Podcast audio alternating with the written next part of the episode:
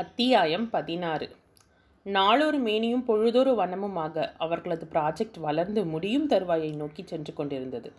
சித்தார்த்தின் காதலும் வளர்ந்து மொட்டை விழும் காலத்தை எதிர்நோக்கி காத்திருந்தது. அப்பா இன்னைக்கு வேலையை முடிச்சிட்டா? நாளைக்கு ஒரு நாள் நிம்மதியாக ரெஸ்ட் எடுத்துக்கலாம். வர வீட்டில் லேப்டாப்பை தொடரதே இல்லை. எங்கள் அம்மா என்னவோ உலக அதிசயம் மாதிரி அதையே சொல்லிட்டுருக்காங்க சிரித்து கொண்டே காஃபியை உறிஞ்சினாள் கீதா. தோழியின் பேச்சை கேட்டு படி காஃபியை பருகிய மதுமிதாவின் அருகில் வந்து அமர்ந்தவள். வீட்டில் எல்லாரும் என்னைக்கு குலதெய்வம் கோயிலுக்கு போகிறாங்க என்னை விசாரித்தாள். இன்னும் நாலு நாள் இருக்குது ஆனால் அதுக்குள்ளே நான் ஒரு வழியாகிடுவேன் போல்.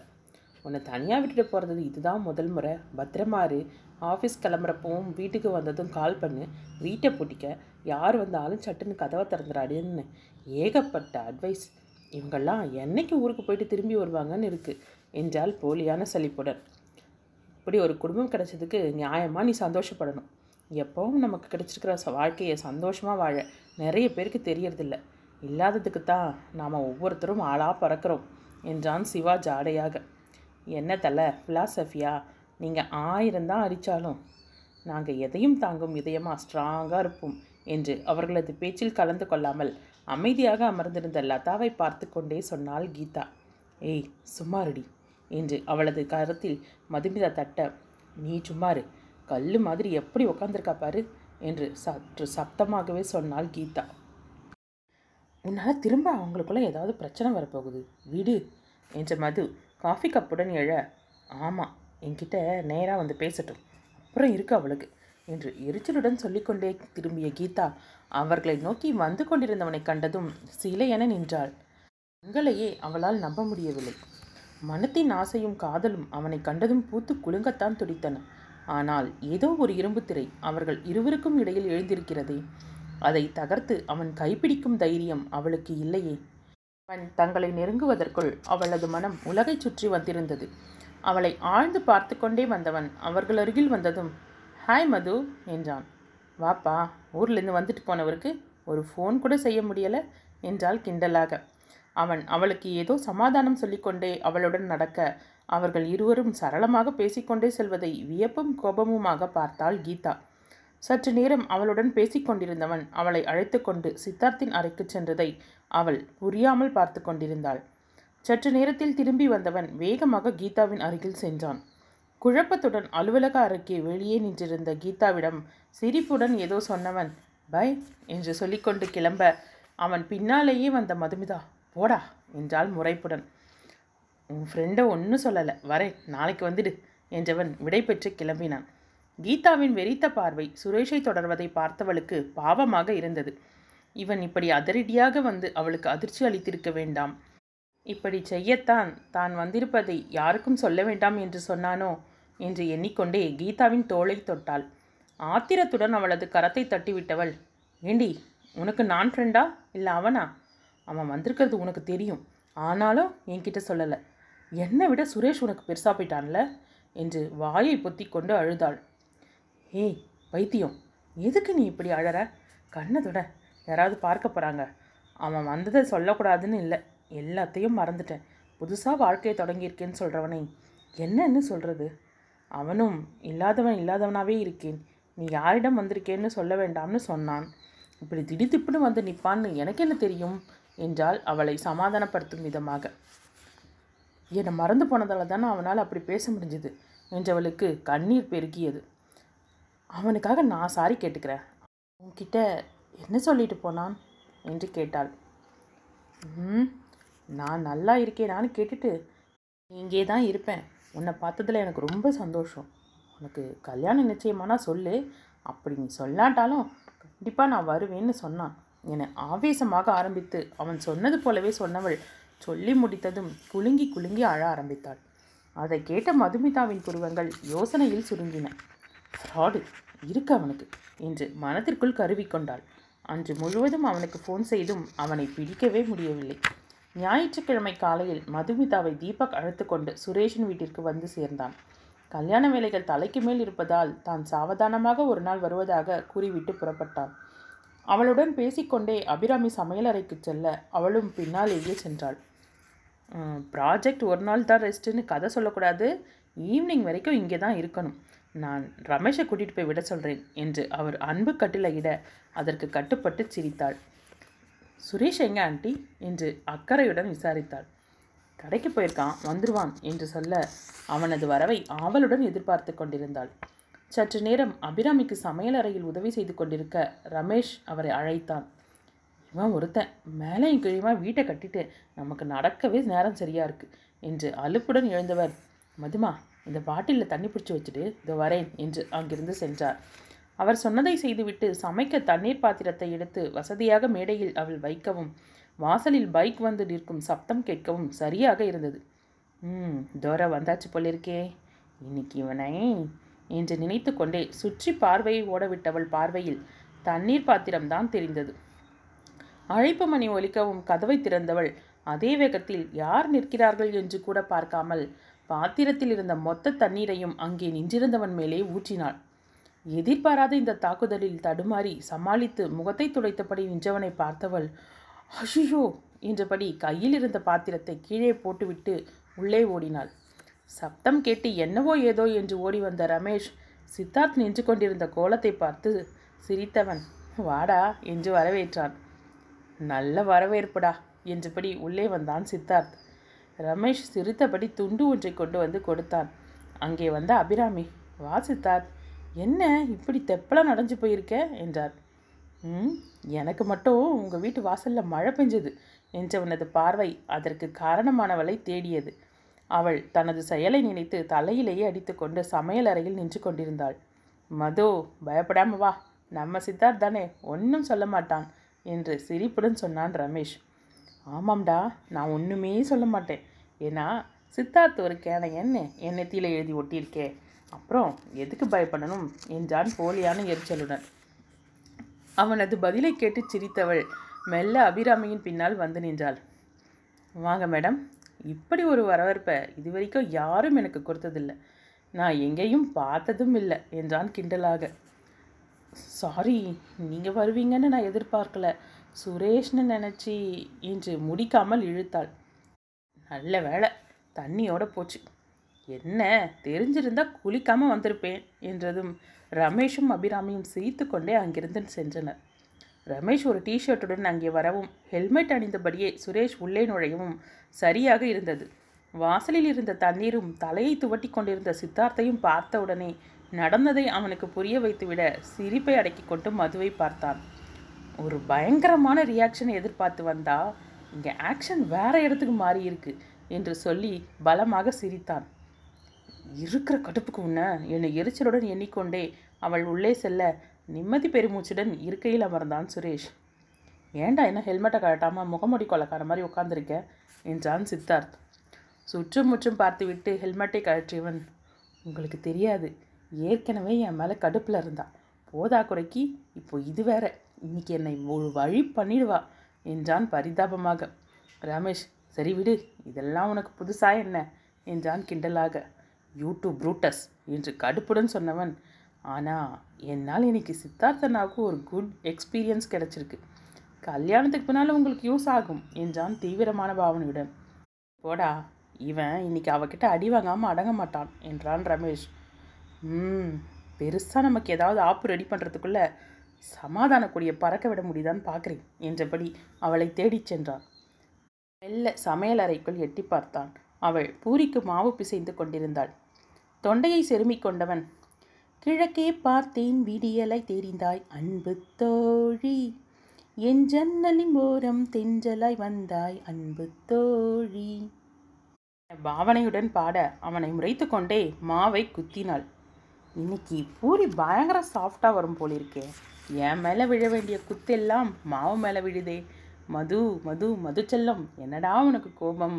என்றான் கொஞ்சலாக. கோபத்துடன் டேய் மரியாதையாக இங்கேருந்து போயிடு. இல்லை இந்த பூரிக்கட்டையாலையும் உன் தலையில் நாலு போடுவேன் என்றார் no violence please I am your best friend forgive me என்றபடி தனது கைக்குட்டையை எடுத்து சமாதான கொடியாக ஆட்டினான். அவனது சைகை அவளுக்கு சிரிப்பை வரவழைக்க அப்பா மீ கிரேட் எஸ்கேப் என்றான் மகிழ்ச்சியுடன். அபிராமி அங்கே இல்லை என்பதை உறுதி செய்து கொண்டு நீ எதுக்குடா நேற்று கீதா கிட்ட அப்படி பேசின? பாவம் எப்படி எழுத தெரியுமா? என்றால் பரிதாபமாக. சற்று மௌனமானவன் நானும் மனுஷன்தான் மது. இன்னமும் அவன் மேலே நான் வச்சிருக்கிற நேசம் அப்படியே தான் இருக்குது நான் இங்கே வந்ததே அவளுக்காக தான் என்றவனை விழிகள் அகல பார்த்தாள். ஏய் அன்னைக்கு என்னென்னவோ சொன்ன? உன் மனசில் என்ன இருக்குன்னு தெரிஞ்சுக்க சொன்னேன். ஏன்னா அம்மாவுக்கு நிச்சயமாக விருப்பம் இருக்காது. ஆனால் மனசு கேட்க மாட்டேங்குது மது. சீக்கிரமே புரிய வச்சிருவேன். சித்தார்த்தண்ணாவும் பெரியம்மாவும் அம்மா கிட்ட பேசுகிறேன்னு சொல்லியிருக்காங்க. இந்த முறை யாரோட மனசையும் காயப்படுத்திடக்கூடாதுன்னு ரொம்ப கவனமாக இருக்கேன் என்றான் தீவிரமாக. புன்னகைத்தவள். ரொம்ப சந்தோஷமாக இருக்கு சுரேஷ். என்னால் முடிஞ்சதை நானும் செய்கிறேன் என்றாள் மலர்ந்த முகத்துடன். மனதில் சந்தோஷமும் நிம்மதியும் இருக்கும்போது அந்த இடமே சொர்க்கமாக தோன்றும். அப்படித்தான் அன்றைய பொழுது அவளுக்கு கழிந்தது. மதியம் ஜீவாவும் வந்துவிட வீடே கலகலவென இருந்ததில் நேரம் போனதே தெரியவில்லை. ரமேஷிடம் எப்போதிலிருந்து அலுவலகத்திற்கு வரப்போகிறாய்? என்று சித்தார்த்தும் ஜீவாவும் மாற்றி மாற்றி கேட்டு உழுக்க வரேண்டா அம்மாட்ட பேசிட்டு சொல்கிறேன் என்றவனை அவர்கள் விடுவதாக இல்லை. டேய் மூணு பேரும் பேசினபடி சேர்ந்து தான் பிஸ்னஸ் பண்ண போகிறோம் நாங்கள் முடிவு செஞ்சிட்டோம் நீ கண்டிப்பாக வர்ற என்றான் ஜீவா. அம்மா வேணான்னு சொல்ல போகிறதில்ல இந்த ப்ராஜெக்ட் முடிஞ்சதும் ஒரு வாரம் உனக்கு டைம் வந்து சேர்ற என்று திட்டவட்டமாக சொன்னான் சித்தார்த். ரமேஷுக்கும் அந்த எண்ணம் இருந்த போதும் தயக்கமும் இருந்தது. இப்போது அவர்களே கேட்கவும் தனது சம்மதத்தையும் தெரிவித்து விட்டான் மாலையில் மதுமிதா விடைபெற்று கொள்ள சித்தார்த்தும் கிளம்பினான். சித்தார்த் மதுவை அவங்க வீட்டில் ட்ராப் பண்ணிடேன் என்றான் ரமேஷ். அவன் அவளை திரும்பி பார்த்தான். அவள் அசௌகரியத்துடன் நின்றிருந்தாள். காரில் வந்திருந்தா கூட்டிகிட்டு போயிருப்பேன். பைக்கில் வந்திருக்கேன்டா. சுரேஷை விட்டுற சொல்லு என்று நண்பரிடம் கூறியவன் சாரி மது என்று அவளிடம் சொல்லிவிட்டு அபிராமியிடமும் விடை பெற்றான். இறுக்கம் தளர்ந்தவளாக புன்னகித்தவளுக்கு அவன் மீதான மரியாதையும் அபிமானமும் பன்மடங்காக பெருகியது. நைஸ் ஜென்டில்மேன் என்று அவளது இதழ்கள் முணுமுணுத்தன. அத்தியாயம் பதினெட்டு. விரல்களை சொடுக்கெடுப்பதும் கடிகாரத்தை பார்ப்பதுமாக ஹாலில் அமர்ந்திருந்தாள் மது. விளக்கு எறிவதை பார்த்துவிட்டு ஹாலுக்கு வந்த ராஜி மதுமா தூங்கலையாடா? மணி ரெண்டாகுதே என்றார் பரிவுடன். அண்ணனுக்காக வெயிட் பண்ணிட்டு இருக்கேன் அத்தை. இந்நேரம் ஃப்ளைட் லேண்ட் ஆகியிருக்கும்ல என்றவளை அன்புடன் பார்த்தார். தீபக் உன்னை கூப்பிட்டானே நீயும் போயிருக்கலாம்ல என்றார் அவர். இருக்கட்டும் அத்தை அத்தானும் வித்யாவும் போயிருக்காங்கல்ல என்றாள் முருவலுடன் எங்கே தான் சென்றால் அண்ணனின் கவனம் எல்லாம் தன் மீதே இருக்குமோ என்ற சந்தேகத்தில் தான் அவள் வித்யாவை மட்டும் அனுப்பி வைத்தாள் என்று அவருக்கு புரிய மனம் கனத்தது அவருக்கு. கொஞ்ச நேரமாவது படு அவங்க வர இன்னும் ரெண்டு மணி நேரமாவது ஆகும் நீ காலையில் ஆஃபீஸ்க்கு வேற ஓடணும் என்று அவளது தலையை தடவி கொடுத்தார். தூக்கம் வரலத்த நான் இங்கே திவானில் படுத்துக்கிறேன் என்றார் அதற்கு மேல் அவர் எதுவும் சொல்லாமல் விளக்கை அணைத்துவிட்டு அறைக்கு சென்றார். அங்கே விழித்து கொண்டு அமர்ந்திருந்த கணவரின் தோளில் சாய்ந்தவருக்கு கண்ணீர் பெருகியது. சீக்கிரமாக அவளுக்கு ஒரு நல்லதும் நடக்கணுங்க. என்னால் அவளை இப்படி பார்க்க முடியல. என் குழந்தைங்கள்லாம் நல்லா இருக்க. நான் தூக்கி வளர்த்த இவளுக்கு மட்டும் அந்த கடவுள் ஏன் இப்படி வஞ்சனை பண்ணிட்டாரு? என்று குமுறிய மனைவியை ஆறுதலாக தட்டி கொடுத்த ஈஸ்வரனின் விழிகளும் கலங்கி இருந்தன. கைகுறை உறக்கத்தில் இருந்த மதுமிதாவின் செவிகளில் கார் வந்து நிற்கும் ஓசை கேட்க சடாரென எழுந்து வாசலுக்கு ஓடினாள். கதவை திறந்து கொண்டு அண்ணா என்று அழைத்து கொண்டே வந்தவளை கண்ட ராஜேஷிற்கு சந்தோஷத்தில் விழிகள் பணித்தன மதுமா என்று தங்கையை தோளோடு அழைத்து கொண்டவன் என்னடா இப்படி அழைச்சி போயிருக்க? வேலை அதிகமா என்று அன்புடன் விசாரித்தான். அதற்குள் பெரியவர்களும் அங்கு வந்துவிட தங்கையின் கையை பற்றியபடியே உள்ளே சென்றான். ராஜி மருமகனுக்கு பாதாம் பாலை கொண்டு வந்து கொடுக்க அதை பருகியபடியே சற்று நேரம் பேசிக்கொண்டிருந்தான் வித்யாவின் பார்வை அவ்வப்போது கணவனின் மீது சென்று திரும்புவதை கண்ட மது அண்ணா நீங்கள் கொஞ்ச நேரம் ரெஸ்ட் எடுங்க. மூணு மாதம் இங்கே தானே இருக்க போகிறீங்க நிதானமாக பேசிக்கலாம். காலையில் ஆஃபீஸ் கிளம்பிடுவேன் என்று சொல்லி அவனை அனுப்பி வைத்துவிட்டு தனது அறைக்கு சென்றாள்.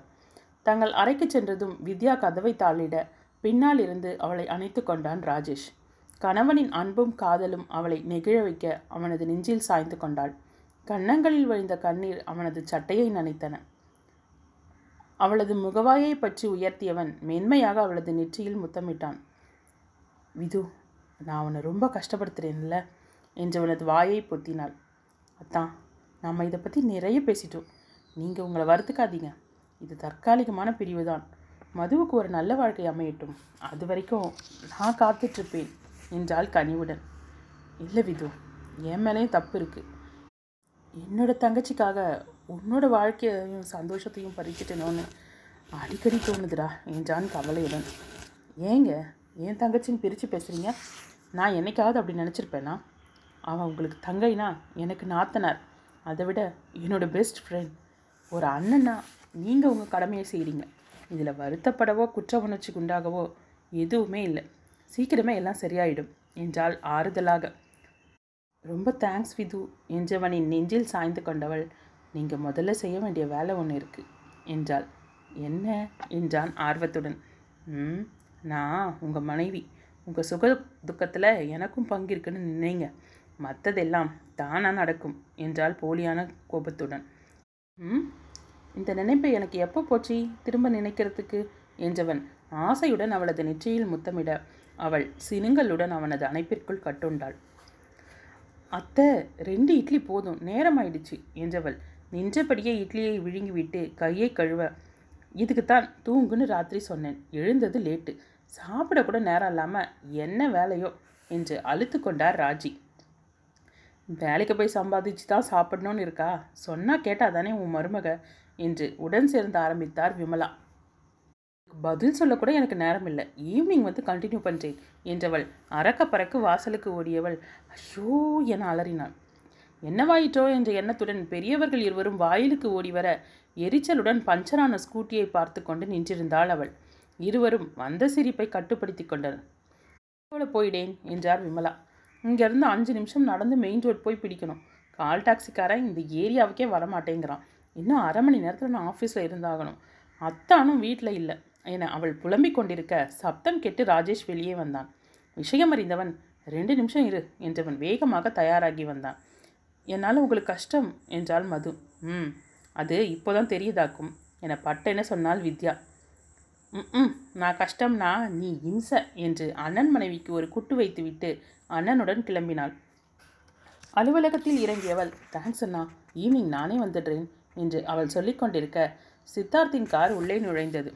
தங்கையுடன் பேசிக்கொண்டிருந்த ராஜேஷ் காரை விட்டு இறங்கியவனை கண்டதும் ஆனந்த அதிர்ச்சி அடைந்தான். சித்தார்த்தும் அவனை பார்த்து கொண்டே வந்தான். அண்ணா இங்கே எம்டி சித்தார்த் என்று அவள் சொல்லிக்கொண்டிருக்க ஹேய் ராஜேஷ் என்று உற்சாகமாக அழைத்தான் அவன். ஹேய் சித்தார்த் உன்னை பார்த்து எவ்வளோ நாளாச்சு என்று இருவரும் உரிமையுடன் பேசிக்கொள்ள மதுமிதா அவர்களை பார்த்து கொண்டு நின்றிருந்தாள். நீங்கள் இங்கே மது கூட என்று அவன் கேட்க என்னோட சிஸ்டர் என்றான் ராஜேஷ். ஓ என்றான் அவன் ஆச்சரியத்துடன். உங்களை திரும்ப மீட் பண்ணதில் சந்தோஷம். உங்கள் நம்பரை நான் மதுக்கிட்ட வாங்கிக்கிறேன். ஃப்ரீயாக இருக்கும்போது பேசுகிறேன் என்றவன் விடைபெற்று அலுவலகத்தை நோக்கி நடந்தான். அவனை தொடர்ந்து வந்த மது எங்கள் அண்ணாவை உங்களுக்கு தெரியுமா? என்று ஆச்சரியம் குறையாமல் கேட்டாள். யூஎஸில் ரெண்டு பேரும் ஒரே ஆஃபீஸில் வேறு வேறு ப்ராஜெக்டில் ரெண்டு வருஷம் ஒர்க் பண்ணோம். அப்பப்போ தமிழ் ஃப்ரெண்ட்ஸ் கெட் டுகெதரில் மீட் பண்ணினா பேசிக்குவோம். ரொம்ப நெருக்கமும் இல்லை தூரமும் இல்லை என்றான் புன்னகையுடன். அவன் சொல்வதை ஆர்வத்துடன் கேட்டுக்கொண்டாள். ராஜேஷுக்கு எதையுமே நம்ப முடியவில்லை. வழியெல்லாம் யோசனையுடனேயே இருந்தான். கடவுள் என்ன நினைக்கிறார் என்று அவனுக்கு புரியவில்லை. இரண்டு ஆண்டுகளுக்கு முன்பு மதுவிற்கு திருமண பேச்சை ஆரம்பித்த போது இந்த சித்தார்த்தை பற்றி வீட்டில் பேசிய போதும் சில காரணங்களால் அந்த பேச்சு அப்படியே நின்று போனது. அதன்பின் தங்கையின் வாழ்க்கையில் நடந்த துயர சம்பவம் அவனை இங்கே இருந்து ஓட வைத்தது. ஆனால் இப்போது மீண்டும் அதே சித்தார்த். அதுவும் தங்கையின் மதிப்பிற்கும் மரியாதைக்கும் உரியவனாக சந்தித்தபோது அவனுள் சிறு நம்பிக்கை துளிர்விட ஆரம்பித்தது. அதே நேரம் அவளது கடந்த கால வாழ்க்கையை பற்றி அறிந்தால் சித்தார்த்தின் பதில் என்னவாக இருக்கும் என்றும் அவனுக்கு புரியவில்லை. குழம்பிய மனதுடன் வீட்டிற்கு வந்தான். திருமண அழைப்புதல் ப்ரூஃப் பார்த்து கொண்டிருந்த தீபக்கின் அருகில் சென்று அமர்ந்தான். யோசனையுடன் இருந்தவனை பார்த்த தீபக் என்னடா ஏதோ யோசனையில் இருக்க? என்று கேட்டான். வீட்டில் பெரியவர்களிடம் இதை பற்றி பேசும் முன்பாக தனது மைத்துனன் என்பதை விட நல்ல நண்பனான தீபக்கிடம் பகிர்ந்து கொள்ள நினைத்தான். அத்துடன் தன் அளவிற்கு தங்கையின் மீது அன்பும் அக்கறையும் கொண்டவன் அவன் என்பதால் அனைத்தையும் அவனிடம் சொன்னான். ஆழ்ந்து கவனமாக கேட்டுக்கொண்ட தீபக் நீ சித்தார்த் கிட்ட பேசுறதுக்கு முன்னால் மது கிட்ட பேசு. அவளோட சம்மதம்னு சொல்கிறத விட மனசில் என்ன இருக்குன்னு தெரிஞ்சுக்க வேண்டியது தான் கட்டாயம். நான் ஃபீல் பண்ண வரைக்கும் சித்தார்த்துக்கும் மது மேலே ஒரு எண்ணம் இருக்குன்னு தான் நினைக்கிறேன் என்றான். கண்கள் மின்ன. உண்மையாக சொல்கிற அது மட்டும் நடந்தா மதுவோட லைஃப் நிச்சயமா நாம் நினச்சதை விட நல்லாயிருக்கும் என்று ஆர்வத்துடன் சொன்னவனை ஆயாசத்துடன் பார்த்தான். ராஜேஷ் நம்ம எல்லோருக்குமே மது நல்லா இருக்கணும்னு ஆசை இருக்குது ஆனால் அவளோட மனசில் சித்தார்த்தை பற்றி என்ன நினைக்கிறான்னு என்னால் ஒரு முடிவுக்கு வர முடியல. கொஞ்ச நாள் வெயிட் பண்ணு. குலதெய்வம் கோயிலுக்கு போயிட்டு வந்து நிச்சயமாக ஏதாவது நல்லது நடக்கும்னு அம்மா சொல்லுவாங்க இதை வேண்டுதலாக வச்சுட்டு போவோம் நல்லதே நடக்கும்னு நம்புவோம் என்று சமாதானம் சொன்னான். ராஜேஷிற்கும் அது சரியென்று பட சம்மதமாக தலையசைத்தான். அத்தியாயம் பத்தொன்பது. மது கதவை தாழ் போட்டுக்கோ. முடிஞ்ச வரைக்கும் தனியாக இருக்காத. நம்ம வீட்டில் வேலை செய்கிற மீனாட்சி ராத்திரியில் உனக்கு துணையாக வந்து படுத்துக்க சொல்லியிருக்கேன். தலைக்கு குளிச்சுட்டு அப்படியே காய விடாமல் படுத்துக்காத. அப்புறம் உனக்கு தலைவலி வந்துடும் ராஜி விமலா இருவரின் குரல்களும் அசரீரி போல ஒலித்து கொண்டிருக்க பொறுமையை இழுத்து பிடித்தபடி அமர்ந்திருந்தாள் மது. எனக்கு ரெண்டு நாளைக்கு முன்னாடியே தலைவலி ஆரம்பிச்சாச்சு. இதில் புதுசாக தலைவலி வரணுமாக்கும்? என்று முணுமுணுத்தாள். சொல்கிறது புரிஞ்சுதா? என்று விமலா அவளிடம் கேட்க நான் என்ன சின்ன குழந்தையா? ரெண்டு பேரும் இந்த பாடுபடுத்துறீங்களே. இங்கே இருக்கிற கும்பகோணம் போயிட்டு வர இவ்வளோ பில்டப்பா இன்றைக்கி வியாழக்கிழமை நடுவில் ரெண்டு நாள் தான் இருக்குது ஞாயிற்றுக்கிழமை ஈவினிங் எல்லோரும் வீட்டுக்கு வந்துட போகிறீங்க இதுக்கு என்னவோ என்னை தனியாக விட்டுட்டு எல்லோரும் செவ்வாய் கிரகத்துக்கு போகிற மாதிரி இல்லை பேசிகிட்டு இருக்கீங்க என்று எரிச்சலுடன் சொன்னாள். உன்னை இது போல் தனியாக விட்டு போனதில்லையே அதான் மனசு தவியாக்க தவிக்குது என்ற விமலாவை ஆதுரத்துடன் பார்த்தாள். அம்மா கவலைப்படாதீங்க நான் பத்திரமா இருந்துக்கிறேன். நீங்கள் கோவிலுக்கெல்லாம் போயிட்டு வாங்க. தினம் மூணு வேளையும் பேசுகிறேன் சனிக்கிழமையோட ப்ராஜெக்ட்டும் முடிஞ்சிடும் ஞாயிற்றுக்கிழமை நீங்கள் வரும்போது ஃப்ரீ ஆகிடுவேன். அப்புறம் ஒரு நாலு நாள் ஆஃபீஸ் போயிட்டு வந்துட்டா. இருபது நாளைக்கு லீவ் கிளம்பும் போது சந்தோஷமாக போயிட்டு வரணும். நான் ஆஃபீஸ் கிளம்புறேன் என்று அவரை அன்புடன் அணைத்து கொண்டாள். வித்யா மேகலாவை விசாரிச்சின்னு சொல்லு. அப்படியே அவளை தனியாக விடாத. அப்புறம் தேடினாலும் கிடைக்க மாட்டா. முடிஞ்சால் ரெண்டு பேருக்கும் நடுவில் ஒரு திரையை போட்டு நிற்க வைங்க என்று தீபகையும் கிண்டலடித்து விட்டு அலுவலகத்திற்கு கிளம்பினாள். அடுத்த இரண்டு நாட்களில் அவர்களது காலக்கெடுவிற்குள் ப்ராஜெக்டை முடித்து விட்டதில் அனைவருக்கும் பரம திருப்தி. அனைவரும் ஒன்றாக அமர்ந்து முழு படத்தையும் பார்த்துவிட்டு அதன் ப்ரோமோவையும் பார்த்து சிறு சில மாற்றங்களை செய்தால் போதும் என்று முடிவெடுத்தனர். ஃபைனல் டச் மட்டும்தானே பாக்கி? அதை மண்டே பார்த்துக்கலாம். கிளம்புவோம். இன்னைக்காவது நேரத்தோடு போகலாம் என்று சொல்ல சோர்வாக இருந்த போதும் அனைவரும் புன்னகையுடனே புறப்பட்டனர். சிவா முன்னால் சென்று கொண்டிருக்க சிவா ஒன் மினிட் என்றபடி அவன் பின்னாலேயே ஓடிய லதாவை தோழிகள் இருவரும் ஆச்சரியத்துடன் பார்த்தனர். மது உன்னை ஒரு கிள்ளி கிளிக்கவா என்று கிசுகிசுத்தாள் கீதா. கொன்னுடுவேன் என்றவள் நறுக்கென்று அவளது கரத்தை கிள்ளிவிட அடி பாவி என்று சப்தமாக அலறினாள் கீதா. இப்போ புரிஞ்சுதா? இது நிஜம் என்று சிரித்த மதுவை முறைத்து கொண்டே சென்றாள். மது தன் வண்டியை எடுக்க அது ஸ்டார்ட் ஆகாமல் முரண்டு பிடித்தது. நினச்ச மாதிரி காலவாரிடுச்சு. முதல்ல இந்த வண்டியை மாற்றணும் என புலம்பிக் கொண்டே மீண்டும் ஸ்டார்ட் செய்ய அது எல்லா திட்டையும் வாங்கி கொண்டு அப்படியே நின்றிருந்தது.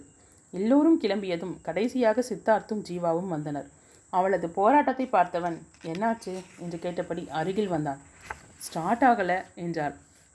வண்டியை எப்போ வாங்கினது? இரண்டாம் உலகப் போரின் போதா? என்று ஜீவா தீவிர பாவனையுடன் கேட்க அவள் திரு திருவென விழித்தாள். டேய் சுமாரு என்ற சித்தார்த். காலையில் உன் பிரதர்கிட்ட பேசினேன். ஊருக்கு போகிறதா சொன்னார்? என்றான். குலதெய்வம் கோயிலுக்கு போயிருக்காங்க என்றாள். அப்போது வீட்டில் தனியாக இருக்க? சுரேஷ் வீட்டுக்கு போயிருக்கலாம் இல்லையா? என்றான். ஆண்டியும் சுரேஷும் தீபா வீட்டுக்கு போய் ஒரு வாரம் ஆயிடுச்சு. அத்தையும் அவங்க வீட்டில் வேலை செய்கிற மீனாட்சி அக்காவை துணைக்கி வச்சுட்டு தான் போயிருக்காங்க. அதனால் ஒன்றும் பிரச்சனை இல்லை என்றாள். அவளுடன் பேசிக்கொண்டே நான்கைந்து முறை வண்டியை ஸ்டார்ட் செய்து பார்த்தான். அது மூச்சு கூட விடமாட்டேன் என்று பிடிவாதமாக நின்றது. இதுக்கு மேலே அசையாது. வண்டியை மெக்கானிக் கிட்ட தான் விடணும் என்றவன் தன்னுடைய மெக்கானிக்கிற்கு ஃபோன் செய்து வண்டி நம்பரையும் சொல்லி வந்து எடுத்துக்கொள்ள சொல்லிவிட்டு வாட்ச்மேன் கிட்ட விஷயத்தை சொல்லி சாவியை கொடுத்துட்டு வா. நானே உன்னை ட்ராப் பண்ணுறேன் என்றான். அவளும் சாவியை கொடுக்க சென்ற நேரத்தில் அதுவரை ஏதும் பேசாமல் வேடிக்கை பார்த்து கொண்டிருந்த ஜீவா ஒரு கள்ளச்சிரிப்புடன் சித்தார்த்தை பார்த்தான். என்னடா சிரிப்பு? என்றான். ம் ஒரே பிக்கப்பும் ட்ராப்புமா இருக்குது நேரம்டா உனக்கு. கொஞ்சம் லேட்டாக ஆரம்பித்தாலும் நல்லாவே ஒர்க் அவுட் ஆகுது என்று சிரித்தான். பொறாம பிடிச்சவனே என்றான் சிரிப்புடன். ஃப்ரெண்டோட தங்கச்செல்லாம் நமக்கு தங்கச்சின்னு ஒருத்தன் அப்பப்போ லெக்சர் அடிப்பான். இப்போ அவனே என்று ஜீவா இழுக்க சித்தார்த்த அவனை முறைத்தான். அவளை லவ் பண்ண ஆரம்பிக்கும்போது அவங்க அண்ணன் எனக்கு ஃப்ரெண்டே இல்லை என்றான் காட்டமாக. அதற்குள் மதுமிதா வந்துவிட சிரித்துக்கொண்டே ஜீவா விடை பெற்று கிளம்பினான்.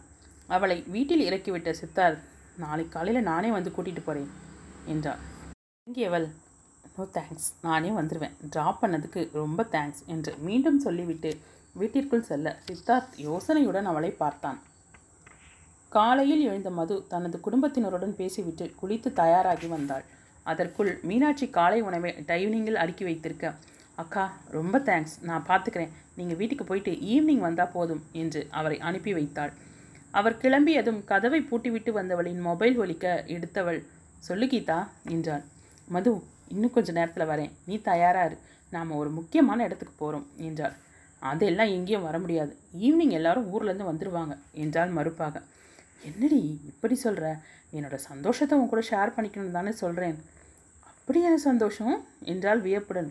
நீ ரெடியாரு நான் வந்து சொல்கிறேன் என்று ஃபோனை வைத்தாள். சரி வீட்டில் இருப்பதற்கு எங்காவது சென்று வருவோம் என்று எண்ணி ராஜேஷிற்கு ஃபோன் செய்து விஷயத்தை சொன்னாள். போயிட்டு வாமா இந்த வேலையெல்லாம் நல்லபடியாக முடிஞ்சதும் நாங்களும் லஞ்ச் முடிச்சுட்டு கிளம்பிடுவோம். என்று தகவல் சொல்ல தோழிக்காக காத்திருந்தாள். கால் டாக்ஸியை வெயிட்டிங்கில் விட்டு விட்டு வந்த கீதா கிளம்பு கிளம்பு என்று செய்த அவசரத்தில் மது தனது மொபைலை கூட மறந்துவிட்டு கிளம்பினாள். எப்போ பாரு அவசரம் அப்படி என்ன சந்தோஷமான செய்தி? இப்பயாவது சொல்லு என்றதும் கீதா புன்னகையோடு ஏதும் சொல்லாமல் அவளை பார்த்தாள். ஏண்டி எங்கே போகிறனாவது சொல்லேன். இன்னும் கொஞ்ச நேரத்தில் உனக்கே தெரியும் என்றவள் தனக்குள் சிரித்து கொள்வதை பார்த்து என்னடி இன்னைக்கு ஒரு மார்க்கமாகவே இருக்க? முகத்தில் வேற ஒரு மந்தகாச புன்னகை என்றதும் கீதா வெட்கத்துடன் சிரித்தாள். மது எனக்கு கல்யாணம் முடிவாயிடுச்சு என்றதும் அதிர்ச்சியுடன் அவளை பார்த்தாள். சுரேஷின் முகம் அவளது நினைவில் வந்து சென்றது. உனக்கு சம்மதமா? என்றால் உள்ளடைந்த குரலில்.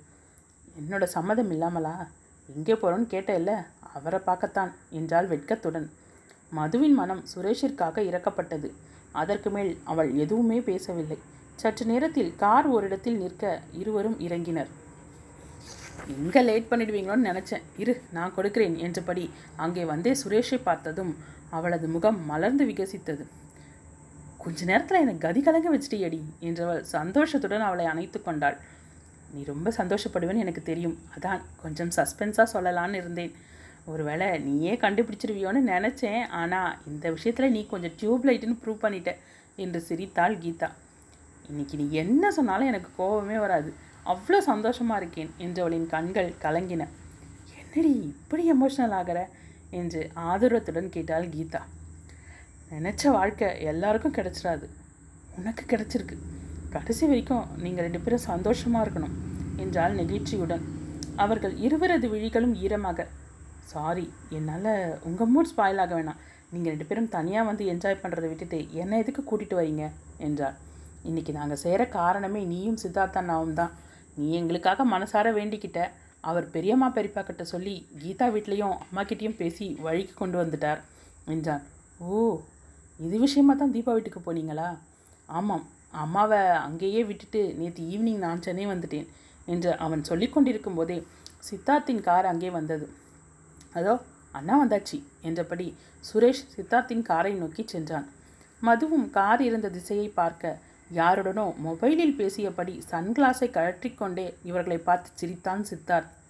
மதுமிதாவிற்கு தலையை சுற்றியது தன்னையும் அறியாமல் இரண்டடி பின்னோக்கி சென்றாள். அவள் தடுமாறுவதை பார்த்த கீதா என்னடி என்னாச்சு? என்று அவளது கரத்தை பற்ற ஒன்றுமில்லை கொஞ்சம் தண்ணி என்றதும் தண்ணீர் பாட்டிலை எடுத்து கொடுத்தாள். மதுமிதாவின் வா முகவாட்டம் அவனது புருவங்களை இடுங்கச் செய்தது. அவர்கள் அருகில் வந்தவன் ஹாய் மது ஹாய் கீதா என்றான். மதுவும் ஹாய் என்ற ஒற்றை சொல்லோடு நிறுத்தி கொள்ள கீதா மீண்டும் ஒரு நன்றியை அவனுக்கு தெரிவித்தாள். நால்வரும் பேசியபடியே ஹோட்டலுக்கு சென்றனர். என்ன மது திடீர்னு டல்லாயிட்ட? என்று கேட்டான் சுரேஷ். அதெல்லாம் ஒன்றும் இல்லை என்றவள் தன்னை இயல்பாக காண்பித்துக் கொள்ளும் பொருட்டு. அப்புறம் சுரேஷ் எப்போ கல்யாணம்? என்றாள். கல்யாணமா? எனக்கு ஒரு அண்ணன் இருக்கார். நீவு இருக்கா? என்றான். ஓ உனக்கு அண்ணன் இருக்கிறது இப்போதான் நினைவுக்கே வந்ததா? என்றாள் அவள் கிண்டலாக. அம்மா தாயே என்னை விட்டுடு. இதுக்கு தான் உன்கிட்ட நான் எந்த பிரச்சனையும் வச்சுக்கிறதில்ல என்றான் பரிதாபமாக. பிழைச்சிப்போ என்றவள். உங்கள் ரெண்டு பேர் வீட்டில் எப்படி சமாதானமானாங்கன்னு சொல்லவே இல்லையே. யாரோட பேச்சுக்கும் காது கொடுக்காத எங்கள் அப்பாவையே பேசி பேசி சரி கட்டியிருக்கார் நம்ம எம்டி என்ற கீதா சித்தார்த்தை பார்த்து சிரித்தாள். தொடர்ந்து நமக்கு சம்பந்தமே இல்லாத ஒருத்தர் நம்ம பொண்ணுக்காக இவ்வளோ யோசிக்கிறார். நாம ஏன் அவளுக்கு பிடிச்ச வாழ்க்கையை அமைச்சு தரக்கூடாதுன்னு ரொம்பவே ஃபீல் பண்ணார் என்றாள் கீதா வீட்டில் சித்தார்த் அண்ணா எங்கள் அம்மா அம்- அண்ணா கிட்ட பேசி சம்மதம் வாங்கினது பெரியம்மாவும் பெரியப்பாவும் தான் என்ற சுரேஷ் நடந்த அனைத்தையும் சொல்லி முடித்தான். கடைசியில் என்னை தனியாக கழட்டி விட்டுட்டீங்க. நீங்கள் மட்டுமே பேசி முடிச்சிட்டீங்க. சரி இந்த கல்யாணத்துக்கு கொஞ்சம் நாமளும் பேசி ஹெல்ப் பண்ண ஏதாவது கமிஷன் கிடைக்கும்னு பார்த்தா மொத்தமாக அதை நீங்களே வாங்கிட்டீங்க என்று சொல்லி சிரித்தாள் மது. சித்தார்த் அவளையே பார்த்து கொண்டிருந்தான். தன் காதலை அவளிடம் எப்படி சொல்வது என்று அதற்கான நேரத்தை எதிர்பார்த்து காத்திருந்தான். அனைவரும் ஹோட்டலை விட்டு வெளியே வந்தனர். அடுத்து எங்கே போகலாம்? மாயாஜால் போகலாமா? இல்லை முட்டுக்காடு போகலாமா? என்று கேட்டான் சுரேஷ். முதன் முதலில் அவளை வெளியே கூட்டிட்டு வந்திருக்க கோயிலுக்கு கூட்டிட்டு போ. இங்கே திருவிடந்தை கோயில் பக்கம் தானே அங்கே போகலாம் என்றார். ஆரம்பிச்சிட்டியா நீ? சரியான சாமியார் அம்மா என சுரேஷ் சலிப்புடன் சொல்ல திருவிடந்தை கோயில் திருமணச்சேரி போயிட்டு வர்றதுக்கு சமம். அங்கே போக முடியாதவங்க இங்கே போய் வேண்டிக்கிட்டா கல்யாணம் எந்த விதமான தடையும் இல்லாமல் நடக்கும்னு ஐதீகம் என்றார். அடடே கல்யாண தடை இல்லாமல் நடக்கணும்னா அங்கே போயிட்டு வரலாமா? இது முதல்லையே சொல்லக்கூடாது கண்டிப்பாக அந்த கோயிலுக்கு போகணும் என்று சொன்னபடி சித்தார்த்தை பார்த்து புன்னகைத்தான். அவனும் சிரித்துக்கொண்டே தன் காரை எடுக்கச் செல்ல மதுமிதா சுரேஷின் காருக்கு சென்றாள். மது நீ சித்தார்த் அண்ணா கூட வாயேன். அவர் தனியாக தானே வரார் என்றார். இல்லை சுரேஷ் நான் உன் கூடவே வரேன் என்று அவள் தயங்கினாள். மது நான் ஏன் சொல்கிறேன்னு புரிஞ்சுக்கியே என்று அவளை கெஞ்சலாக பார்க்க. சரி சரி போ என்றவள் சித்தார்த்தின் காரை நோக்கி நடந்தாள். சித்தார்த் உள்ளுக்குள் சிரித்துக்கொண்டே மது வந்து அமர்ந்ததும் காரை எடுத்தான். இவர்கள் சென்று சேரவும் கோவிலை திறக்கவும் சரியாக இருந்தது. மௌனமாக நால்வரும் கோவிலை சுற்றி வந்தனர். மதுவின் முன மனம் சொல்ல முடியாத அளவுக்கு நிம்மதியாக இருந்தது. காரில் போகும்போதும் வரும்போதும் இருவருமே எதுவும் பேசிக்கொள்ளவில்லை. அங்கிருந்து நீலாங்கரையில் இருக்கும் ஜீவாவின் கெஸ்ட் ஹவுஸிற்கு அழைத்துச் சென்றான் சித்தார்த். சுற்றிலும் தோட்டமும் செடி கொடிகளும் நடுவில் அழகாக மூன்றடுக்கு சிறிய பங்களா ஒன்றும் இருந்தது. இருந்த கேர்டேக்கரிடம் மாலை காஃபிக்கு ஏற்பாடு செய்ய சொல்லிவிட்டு நால்வரும் பேசியபடி சிற்றவுச்சில் அமர்ந்து கடலை வேடிக்கை பார்த்து கொண்டிருந்தனர். காஃபியை பருகிவிட்டு கேர்டேக்கரிடமும் எட்டு மணிக்கு வந்தால் போதும் என்று சொல்லி அவரை வீட்டிற்கு அனுப்பிவிட்டு கடற்கரைக்கு சென்றனர். மதுவும் சித்தார்த்தும் மணலில் அமர்ந்திருக்க கீதாவும் சுரேஷும் அலையில் நின்றிருந்தனர். அலைகள் நிறையவே இருந்தன. அடுத்தடுத்து வந்த அலையில் சுரேஷ் கீழே விழ அவன் கையை பிடித்திருந்த கீதாவும் அவன் மேலேயே விழுந்தாள். இந்த காட்சியை பார்த்ததும் சித்தார் சிரித்துக்கொண்டே மதுவை பார்க்க அவளது கன்னம் சிவக்க வேறுபுறம் தலையை திருப்பிக் கொண்டாள். இங்கே இருக்கிறது நம்ம ரெண்டு பேர். இதில் ஆளுக்கு ஒரு பக்கமாக விரிச்சிட்டு இருந்தா எப்படி? கொஞ்சம் இந்த பக்கம் திரும்பி என் கூட பேசலாமே என்றான். ரொம்ப தேங்க்ஸ் என்றாள். எதுக்கு? என்கிட்ட பேச சொன்னதுக்கா? என்றான் வேண்டுமென்றே புன்னகைத்தவள். இங்கே ரெண்டு மனசை மட்டும் இல்லை. ரெண்டு குடும்பத்தை நிம்மதி சந்தோஷம் எல்லாத்தையும் திரும்ப கொடுத்துருக்கீங்க. நீங்கள் மட்டும் அவங்களுக்காக பேசாமல் இருந்திருந்தா இந்த சந்தோஷத்தை பார்க்க முடியாமலேயே போயிருக்கும் என்றாள். அவங்க ரெண்டு பேரும் உனக்கு ஃப்ரெண்ட்ஸ்னா எனக்கு அவன் கூட பிறக்காத தம்பி என்றான். மது கண்கள் விரித்து சித்தார்த்தை பார்த்தபடி அவன் சொல்வதை கேட்டுக்கொண்டிருக்க அவள் கண்களின் பார்வை சித்தார்த்தை மெல்ல தன் வசம் இழக்க வைத்தது. அவன் அவளிடம் பேச முற்படுகையில் கடலில் ஆடிக்கொண்டிருந்த இருவரும் அவர்களை நோக்கி வந்தனர். கீதா மதுவின் கைகளை பிடித்து எழுந்து வா மது கொஞ்ச நேரம் மலையில் நின்றுட்டு போகலாம். வாடி என வற்புறுத்த அரை மனதாக எழுந்து சென்றாள். ஹலோ உங்களுக்கு தனியாக சொல்லணுமா? அதான் உங்கள் ஹீரோயினை எழுந்து போயிட்டாங்கல்ல. அப்புறம் ஹீரோ மட்டும் இங்கே உட்கார்ந்து என்ன செய்ய போகிறீங்க வாங்க என்று அவனையும் அழைத்துச் சென்றான் சுரேஷ். பெரிய அலை வரும்போது பின்னால் செல்வதும் சிறிய அலையில் முன்னால் வந்து காலை நனைப்பதுமாக இருக்க.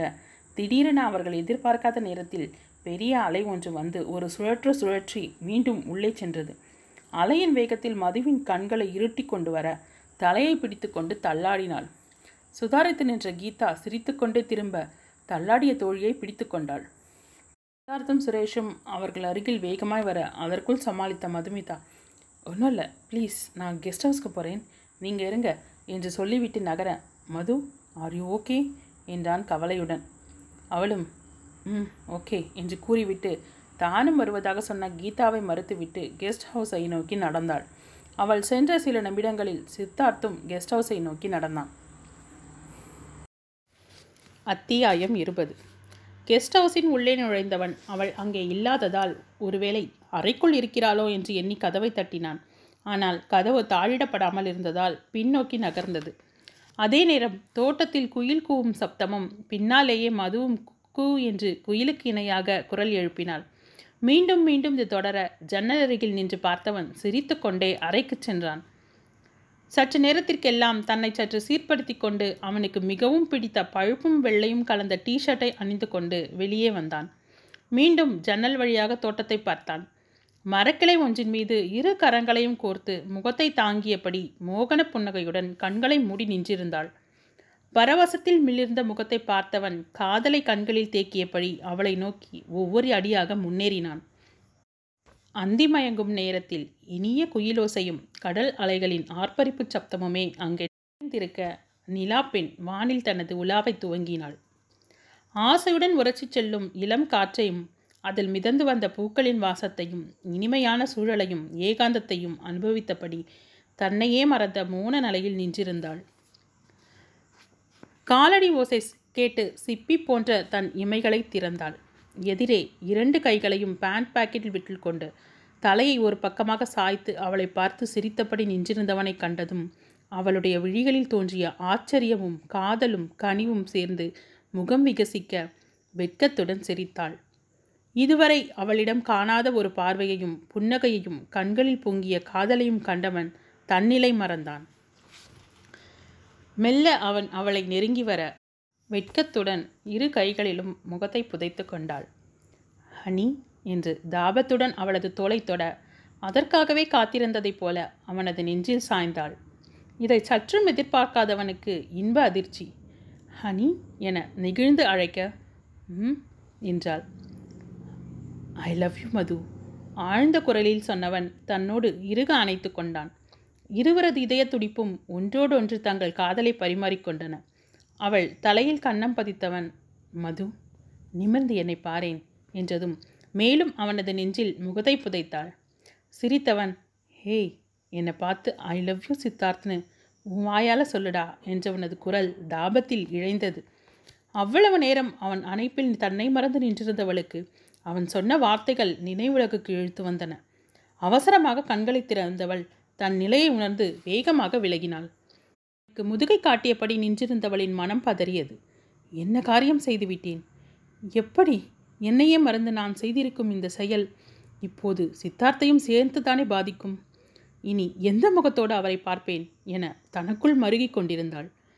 மகிழ்ச்சியின் உச்சத்தில் இருந்த சித்தார்த் அவளது விலகலில் திணறினாலும் ஒருவேளை வெட்கத்தால் முகம் பார்க்க மறுக்கிறாளோ என்று எண்ணியவனாக பின்னால் இருந்து அவளை அணைத்தான். என்னடா வெக்கமா? என்றபடி அவள் கழுத்தில் முகம் புதைக்க பதறியவள் அவனது கைகளை முழு வேகத்துடன் விலக்கிவிட்டு ஓட முயன்றாள். அவளது செயல் அவனுக்கு குழப்பத்திற்கு மேல் குழப்பத்தை உண்டாக்க இரண்டே எட்டில் அவளது கையை பற்றி நிறுத்தினான்.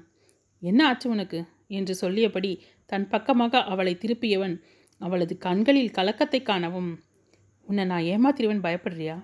நாளைக்கே நம்ம கல்யாணத்திற்கு என்று சொல்லிக்கொண்டிருக்கும் போதே கைகளை உதறிக்கொண்டு பின்னால் சென்றபடியே இல்லை நீங்கள் நினைக்கிற எதுவுமே நடக்காது. கடவுளே ஏன் என்னை இப்படி சோதிக்கிற? நான் ஏன் இங்கே வரணும்? ஏன் என்னையும் முறி இப்படியெல்லாம் நடக்கணும்? என புலம்பினாள். வேகமாக வந்தவன் அவளது முகத்தை தன் கைகளில் ஏந்தி ஏன் மது இப்படியெல்லாம் பேசுகிற உனக்கு என்ன பிரச்சனை? என்றவனது கையை ஆவேசத்துடன் தட்டிவிட்டாள். இங்கே நடந்த எதுவுமே நிஜமில்லை. நான் உங்களை காதலிக்கலை என்று கத்தியவள் விறுவிறுவென அங்கிருந்து நடந்தாள். அவளது மாற்றத்திற்கான காரணமும் புரியாமல் அவள் பேசிச் சென்ற வார்த்தைகளின் வீரியத்திலும் அவளை தடுக்கக்கூட தோன்றாமல் அப்படியே நின்றிருந்தான். சிரித்தபடி உள்ளே வந்து கொண்டிருந்த சுரேஷும் கீதாவும் அவளது ஆவேசமான குரலை கேட்டு தோட்டத்தை நோக்கி ஓடி வந்தனர். மது வந்த வேகத்தை பார்த்த இருவரும் அவளது நிலையை சொல்லாமலே புரிந்து கொண்டனர். மது என்னாச்சு? எதுக்கு இப்படி ஆவேசமாக வர? என்று பதட்டத்துடன் கேட்டான் சுரேஷ். ப்ளீஸ் சீக்கிரமாக என்னை இங்கேருந்து கூட்டிகிட்டு போ. இல்லைனா நான் செத்துருவேன் என்றாள் அழுகையுடன். ஏன் மது இப்படியெல்லாம் பேசுகிற உனக்கு இப்போ யார் மேலே கோபம்? என்றபடி அவளை அணைத்து பிடித்தாள் கீதா. என் மேலேயே தான். மனசே என்னோட கட்டுப்பாட்டில் வச்சுக்க தெரியாத ஜென்மம்னு எனக்கே என் மேலே கோபம். என்று கதறியவள் சுரேஷ் தயவு செஞ்சு என்னை இங்கேருந்து கூட்டிகிட்டு போயிடு. இல்லை நானே போகிறேன் என பேசிக்கொண்டே விறுவிறுவென கேட்டை நோக்கி நடந்தாள். சுரேஷ் கீதாவை அவளிடம் போகச் சொல்லிவிட்டு இறுகிய முகத்துடன் நின்றிருந்த சித்தார்த்திடம் அண்ணா ரொம்ப சாரி. நீங்கள் வீட்டுக்கு கிளம்புங்க. எதுவாக இருந்தாலும் நாளைக்கு பேசலாம் ப்ளீஸ் என்று சொல்லிவிட்டு தனது காரை நோக்கி ஓடினான். தான் செய்த செயலை எண்ணி மருகியபடி கண்களை மூடி அமர்ந்திருந்தவளை பார்த்த கீதாவுக்கு கண்களில் நீர் கோர்த்தது. அவள் உள்ளுக்குள் எவ்வளவு காயப்பட்டிருக்கிறாள் என்பதை அவளது முகத்தில் தெரிந்த வேதனையை தெளிவாக சொல்ல கீதாவின் மனம் தவித்தது. கடவுளே இவ மீது உனக்கு என் இவ்வளவு கோபம். ஏன் இவ்வளவு வெறுப்பு? பூ போல இருந்தவளை ஒரு சூறாவளியில் சிக்க வைத்து சிதைத்தது போதாதா? இன்னும் அவளை பாடாய்ப்படுத்தணுமா என்று மௌனமாக தோழிக்காக அழுதாள். சுரேஷ் ஆறுதலுடன் அவளது கரத்தை பற்றினான். ஆனால் அவளது அழுகை அதிகமானதை தவிர சற்றும் குறையவில்லை. மதுமிதா கண்களை மூடியபடியே சுரேஷ் காரை மெயின் ரோட்லேயே நிறுத்திக்க என்றாள். இல்லை மது உன்னை இந்த நிலமையில தனியாக விடமாட்டேன் என்றவனை வேகமாக இடைமறித்தவள் நீ காரை மெயின் ரோட்லேயே நிறுத்த போறியா இல்லையா? என்று கத்தினாள். வேறு வழி இல்லாமல் அவள் சொன்னபடி நிறுத்தினான். இறங்கியவள் வீட்டிற்கு செல்லாமல் வழியில் இருந்த அம்மன் கோவிலின் உள்ளே சென்று அமர்ந்தாள். கண்ணீர் முட்டி கொண்டு வந்தது. நட- நடந்தவையே அவளது நினைவை ஆக்கிரமித்திருக்க பொங்கி வந்த அழுகை அருவியென வழிந்தது. எவ்வளவு நேரம் அப்படியே அமர்ந்திருந்தாளோ கோவிலை மூடும் நேரம் என்று ஒருவர் வந்து சொன்னதும் எழுந்து அங்கிருந்த குழாயில் முகத்தை கழுவிக்கொண்டு வீட்டை நோக்கி நடந்தாள். தன் பின்னாலேயே வரும் சுரேஷை கூட அவள் கவனிக்கவில்லை. தான் செல்லும்போது பூட்டிவிட்டு சென்ற கேட் பூட்டப்படாமல் இருப்பதை கூட அவளுக்கு உணர முடியாத நிலையில் இருந்தாள். சப்தம் கேட்டு எட்டி பார்த்த வித்யா இந்த வீட்டில் இருக்கவங்க தொல்லை இல்லாமல் மூணு நாள் நல்லா என்ஜாய் பண்ணியா? என அவள் கேட்டுக்கொண்டிருக்க மதுவோ மலங்க மலங்க விழித்தபடி பார்த்து கொண்டிருந்தாள். என்னடி இப்படி கண்ணை உருட்டி உருட்டி பார்க்குற? என்று கேட்டுக்கொண்டிருக்க மதுமா என்னடா ஆ ஏன் ஆளே ஒரு மாதிரி இருக்க? என்று கேட்டபடியே அவளை நோக்கி வந்தார் விமலா. அம்மா என்றவளால் அவள் அதற்கு மேல் பேச முடியவில்லை. பேசினால் எங்கே அழுது விடுவோமோ என்ற அச்சத்தில் தன்னை கட்டுப்படுத்தி கொண்டாள். பின்னாலேயே வந்த ராஜியும் என்னம்மா ஏன் டல்லா இருக்க? கண்ணெல்லாம் செவந்திருக்கு என்றவர் அவளது நெற்றியை தொட்டு பார்த்தார். இங்கே நின்றிருந்தால் என்னால் என்னை கட்டுப்படுத்தி கொள்ள முடியாது என நினைத்துக்கொண்டே நான் ரூமுக்கு போகிறேன் என்னவோ ஒரு மாதிரி இருக்குது என்று அவர்களின் பதிலுக்கு கூட காத்திராமல் படியேறினாள். சாப்பிட்டுட்டு போய் படுத்துக்க என்ற ராஜியின் குரலுக்கு திரும்பி பார்க்காமல் நான் சாப்பிட்டுட்டேன் என்று சொல்லிக்கொண்டே அறைக்கு சென்று கதவை மூடினாள். பெண்கள் மூவரும் அவளது நடவடிக்கை புரியாமல் ஒருவரை ஒருவர் பார்த்து கொண்டனர். அம்மா அவள் இன்னைக்கு ஆளே சரியில்லை. வந்ததும் எல்லாரையும் கேள்வி மேலே கேள்வி கேட்டு துளைப்பா? இன்னைக்கு நாம் கேட்குறதுக்கு கூட சரியாக பதில் சொல்ல மாட்டேன்றா? எனக்கு என்னமோ பயமாக இருக்குமா? முதல்ல அவங்க அண்ணனுக்கு ஃபோன் பண்ணி சொல்லிட்டு வரேன் என்றாள் பரிதவிப்புடன் வித்யா. முதல்ல கூப்பிடு. அவனே வந்து கேட்கட்டும் என்றார் விமலா. குளியலறையில் ஷவரை திறந்து நின்றவளின் உடலில் தண்ணீர் பட பட தான் செய்த செயலை நினைத்து அவ்வளவு நேரமும் அடக்கி வைத்திருந்த கண்ணீர் அணையை உடைத்த வெள்ளம் போல பெருகி வந்தது. குமுறி குமுறி அழத் துவங்கினாள். உடல் லேசாக நடுக்கத் தொடங்கிய பின்னரே ஷவரை நிறுத்திவிட்டு உடையை கூட மாற்றத் தோன்றாமல் ஊஞ்சலில் சுருண்டு படுத்து கொண்டாள். சித்தார்த்தின் உருவம் மீண்டும் மீண்டும் மூடிய விழித்திரைகளுக்கு பின்னால் வந்து நிற்க என்னை மன்னிச்சிடுங்க சித்தார்த். நான் தப்பு பண்ணிட்டேன். தப்பு பண்ணிட்டேன் என்று அரற்றினாள். கணவனுக்கு ஃபோன் செய்து களைத்து போனாள் வித்யா. லைன் கிடைக்கவே மாட்டேனுது என்று எரிச்சலுடன் சொன்னாள். நீ வீட்டு லேண்ட்லைனுக்கு போடுமா என்றார் விமலா. ஐயோ நினைவே வரல என்றவள் அதற்கும் முயன்றாள். அதுவும் எடுக்கப்படாமல் போக அங்கேருந்து கிளம்பியிருப்பாங்களா இருக்கும். வந்துடுவாங்க என்றாள் ராஜி. இரவு பத்து மணிக்கு மேல் ஆண்கள் நால்வரும் வீட்டிற்கு வந்து சேர அத்தான் நான் எவ்வளோ நேரம் ஃபோன் ட்ரை பண்ணேன்? உங்களுக்கு லைனே போகலை என்றாள். என்ன அவ்வளோ அவசரம்? சரி மது வந்தாச்சா? நான் போய் பார்த்துட்டு வரேன் என்ற ராஜேஷை அவள் படுக்க போகிறேன்னு போயிட்டாப்பா. நீ முதலில் சாப்பிட்டுட்டு போய் உன் தங்கச்சியை பாரு என்றபடி உணவை எடுத்து வைத்தார் ராஜி. சரி நாங்கள் போய் குளிச்சுட்டு வந்து பார்க்குறோம் என தீபக்கும் ராஜேஷும் சென்றுவிட பெரியவர்கள் இருவரும் பேசிக்கொண்டிருந்தனர் ராஜி இந்த பாலையாவது அவளுக்கு கொடுத்துட்டு வரேன் என்று விமலா அவளது அரைக்கதவை தட்டிவிட்டு உள்ளே எட்டி பார்த்தார். அங்கே அவள் இல்லை. எங்கே போயிட்டா? பால்கனி கதவு திறந்திருக்கு. ஊஞ்சலில் உட்கார்ந்திருக்காளோ? என்று தனக்குள் பேசிக்கொண்டே அவர் அங்கே செல்ல அவள் அனத்தி கொண்டு படுத்திருந்தாள். அதை கண்ட விமலாவின் மனம் பதறியது. மதுமா மது என்னடா ஆச்சு? உடம்பெல்லாம் தெப்பெல்லாம் நனைஞ்சிருக்கு. ஈர துணியை கூட மாற்றாமல் ஏன் படுத்துட்ருக்க என்று அவளது இரு கன்னங்களையும் பற்றியவர் ஐயோ உடம்பு நெருப்பாக கொதிக்குதே என்று பரிதவித்து போனார். வேகமாக அவரது கையை தள்ளிவிட்டவள். நான் தப்பு பண்ணிட்டேன் தப்பு பண்ணிட்டேன் என்று மீண்டும் மீண்டும் அந்த வார்த்தைகளையே புலம்பிக் கொண்டிருந்தாள். செய்வதறியாமல் சற்று நேரம் நின்றிருந்த விமலா ராஜி ராஜி கொஞ்சம் இங்கே வா ஏன்? என்று சப்தமாக அழைக்க. என்னவோ ஏதோவென ஓட்டமும் நடையுமாக அனைவரும் மேலே வர குளிக்கச் சென்ற ராஜேஷும் தீபக்கும் தங்கள் அறையிலிருந்து ஓடி வந்தனர். என்னக்கா என்னாச்சு? என்றபடி வந்த ராஜியிடம் நம்ம மது என்ற விமலாவால் அதற்கு மேல் பேச முடியவில்லை. மதுவுக்கு என்ன? என்று கேட்டுக்கொண்டே அவள் அருகில் ஓடிய ராஜேஷ் மது மது இங்கே பாருடா என்று அவளது கன்னத்தை தட்ட அச்சத்துடன் அவனது கைகளை தள்ளிவிட்டாள். மதுமா இங்கே பாருடா அண்ணன்டா என்ற ராஜேஷின் கண்கள் கண்ணீரை பொழிந்தன. நான் அண்ணன் நான் என்ற மதுவை சொல்லுமா என்னடா ஆச்சு உனக்கு? என்ற உனது கரங்கள் நடுங்கின. அவளுக்கு நடந்த விபரீதத்திலிருந்து மீண்டு வரவே அவளுக்கு ஒரு வருடத்திற்கு மேல் ஆனது. உடன் பிறந்தவளின் அல்லலையும் தவிப்பையும் காணும் தைரியம் இல்லாமல் ஒடுங்கி நின்றவன் அவன். இப்போது காரணமே தெரியாமல் தடுமாறிக் கொண்டிருந்தான். அலைப்பறுதலுடன் கண்களை திறக்காமல் நான் தப்பு பண்ணிட்டேன்னா? என்றவளது குரல் கேவலுடன் வர எதுவும் புரியாமல் தடுமாறினான். ராஜேஷ் அப்புறமா விசாரிச்சுக்கலாம். முதல்ல அவளை உள்ள தூக்கிட்டு வா என்றான் தீபக். வந்ததுலேருந்தே அவள் ஆளே சரியில்லை. வீட்டுக்கு வந்தவ யார்கிட்டையும் நின்று கூட பேசலை. கவலையுடன் சொன்னாள் வித்யா. கொஞ்சமாக அறிவு இருக்கு அவனுக்கு இதையே முதல்லையே சொல்லலை? வித்தியாசமாக ஏதாவது தெரிஞ்சால் அது என்னன்னு பார்க்க மாட்டியா? ஆளே சரியில்லைன்னு தெரியுது. அப்புறம் அவளை தனியாக ஏன் விட்ட? படித்து என்ன பிரயோஜனம்? என்று தங்கையிடம் கத்தினான் தீபக். அப்புறம் பேசிக்கலாம் தீபக். நீங்கள் டாக்டருக்கு கால் பண்ணுங்க என்றார் ராஜி. ஆண்கள் அனைவரும் வெளியே வர அவளது ஈரத்துணியை மாற்றி தலையை துவட்டி விட்டனர் சில்லிட்டிருந்த கால்களில் நீலகிரி தைலத்தை பரபரவென தேய்த்து விட்டாள் வித்யா. டாக்டர் வந்து பார்த்துவிட்டு ஏதோ அதிர்ச்சியில் இருக்காங்க. இன்ஜெக்ஷன் போடுறேன் அவசரம்னா கால் பண்ணுங்க. பயப்பட ஒன்றும் இல்லை என்று சொல்லிவிட்டு சென்றார். அவரை வழி அனுப்பிவிட்டு வந்த தீபக் கீதா தானே இவளை கூட்டிகிட்டு போனா? அவளுக்கு கால் பண்ணு என்றான் தங்கையிடம். அவ்வளவு நேரமும் மது எப்படி இருக்கிறாளோ என்ற பதட்டத்தில் தூக்கம் வராமல் தவித்துக் கொண்டிருந்த கீதாவிற்கு வித்யாவின் அழைப்பு பயத்தை கொடுத்தது. வித்யா என்றால் தயக்கத்துடன். தங்கையிடமிருந்து ஃபோனை வாங்கி கொண்டு தனியாக சென்ற தீபக் கீதா மதுவை எங்கே கூட்டிகிட்டு போனேன் உன்னோட யார் யார் வந்தது? என்றான் நிதானமாக. பயத்துடன் இருந்தவளுக்கு அவனது நிதானமான விசாரிப்பு சற்று ஆசுவாசத்தை கொடுக்க எங்கே எதற்காக யாருடன் சென்றனர் என்பது வரை சொன்னாள். சித்தார்த்தா என்றான் கேள்வியுடன். ஆமாண்ணா என்றவள் தான் பார்த்தவற்றை மட்டும் அவனிடம் சொன்னாள்.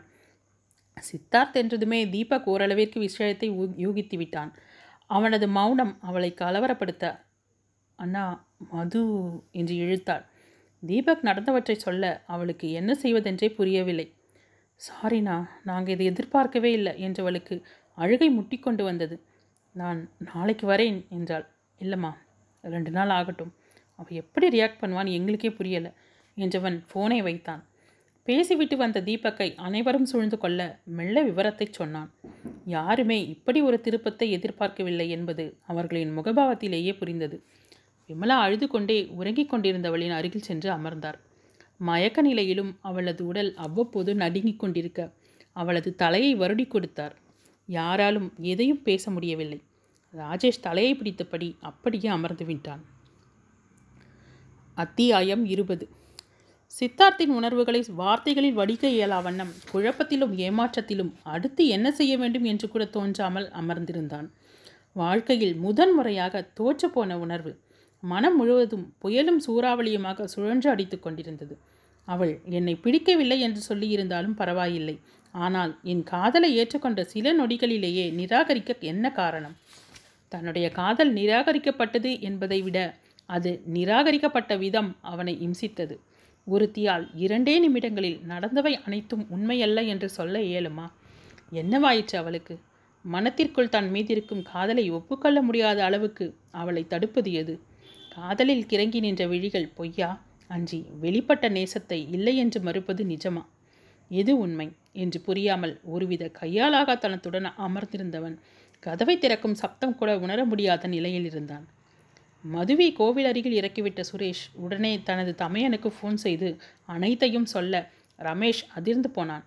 சித்தார்த் எப்படிப்பட்ட மனநிலையில் இருக்கிறான் என்று புரியாமல் ஜீவாவையும் அழைத்து கொண்டு அங்கே வந்துவிட்டான் இறுக பிணைத்திருந்த கரத்தில் முகத்தை தாங்கியபடி அவன் அமர்ந்திருந்த தோற்றம் நண்பர்கள் இருவருக்கும் பெரும் வேதனையை கொடுத்தது. அவனது தோலை தொட்டு சித்தார்த் என்று அழைத்தான் ஜீவா.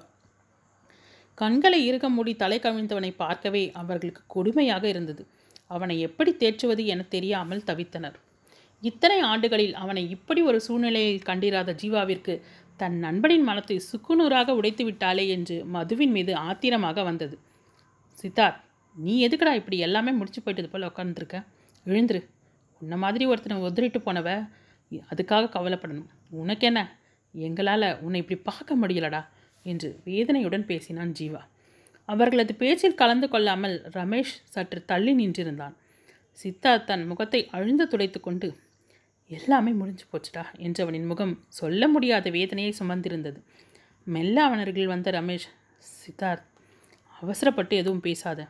நான் மதுக்கிட்ட என்றவனை உறுத்து விழித்தான். என்ன காதலுக்கு தூது போக போறியா? முட்டாளா நீ? காதல்ங்கிறது கம்பல்ஷனில் வர்றதில்ல. அது இயல்பாக ஒருத்தரை பார்த்ததும் வரணும். எங்கள் ரெண்டு பேருக்குமே அந்த எண்ணம் மனசு முழுக்க இருக்குது ஆனால் அவள் ஏன் என்னை நிராகரிச்சுட்டு போனா? எதுக்காக என் தன்னோட மனசை மறைக்கணும்? அதுக்கு அவசியம் என்ன? என்றான் கோபத்துடன். தன்னுடைய நண்பனின் உணர்வுகளை புரிந்து கொண்ட ஜீவா அவனை ஏன்டா கேட்குற அருமை தங்கச்சிக்கு தான் அவன் எப்பவும் சிபாரிசு பண்ணுவான் என்றான் கோபமாக. ஜீவா விஷயம் தெரியாமல் மதுமேல ஆத்திரப்படாத. அவள் மறுத்ததற்கான காரணம் என்னன்னு எனக்கு தெரியும் என்றான் தயக்கத்துடன். என்னடா புதுசாக ஏதாவது கதை சொல்ல போறியா? சொல்லு சொல்லு அதையும் கேட்டுக்கிறோம் என்று கிண்டலாக சொன்னான் ஜீவா. மதுவுக்கு என்று ரமேஷ் ஆரம்பிக்க ரமேஷ் என்று இடைப்புகுந்தான் சித்தார்த். அவன் நண்பனையே பார்க்க பாதிக்கப்பட்டவன் நான். அதுக்கு காரணம் மது. இனி அவளோட மறுப்புக்கு காரணம் எதுவாக இருந்தாலும் அது அவள் மூலமாக தான் எனக்கு தெரியணும். யாருடைய சமாதானத்தையும் கேட்கிற நிலையில் நான் இல்லை. எனக்கு அவள் பதில் சொல்லியே ஆகணும் என்றான் சீரலாக. ரமேஷ் செய்வதறியாமல் தலையை கோதிக்கொண்டான். எழுந்த சித்தார்த் தன்னை சீர்படுத்தி கொண்டு கிளம்பினான். அவனது வேகம் ரமேஷிற்கு பயத்தை கொடுத்தது. சித்தார்த் எங்கே கிளம்பிட்ட? என்றான் திடுக்கிடலுடன். உன் தங்கச்சியை பார்க்கத்தான் என்றவன் வாசலை நோக்கி நடந்தான்.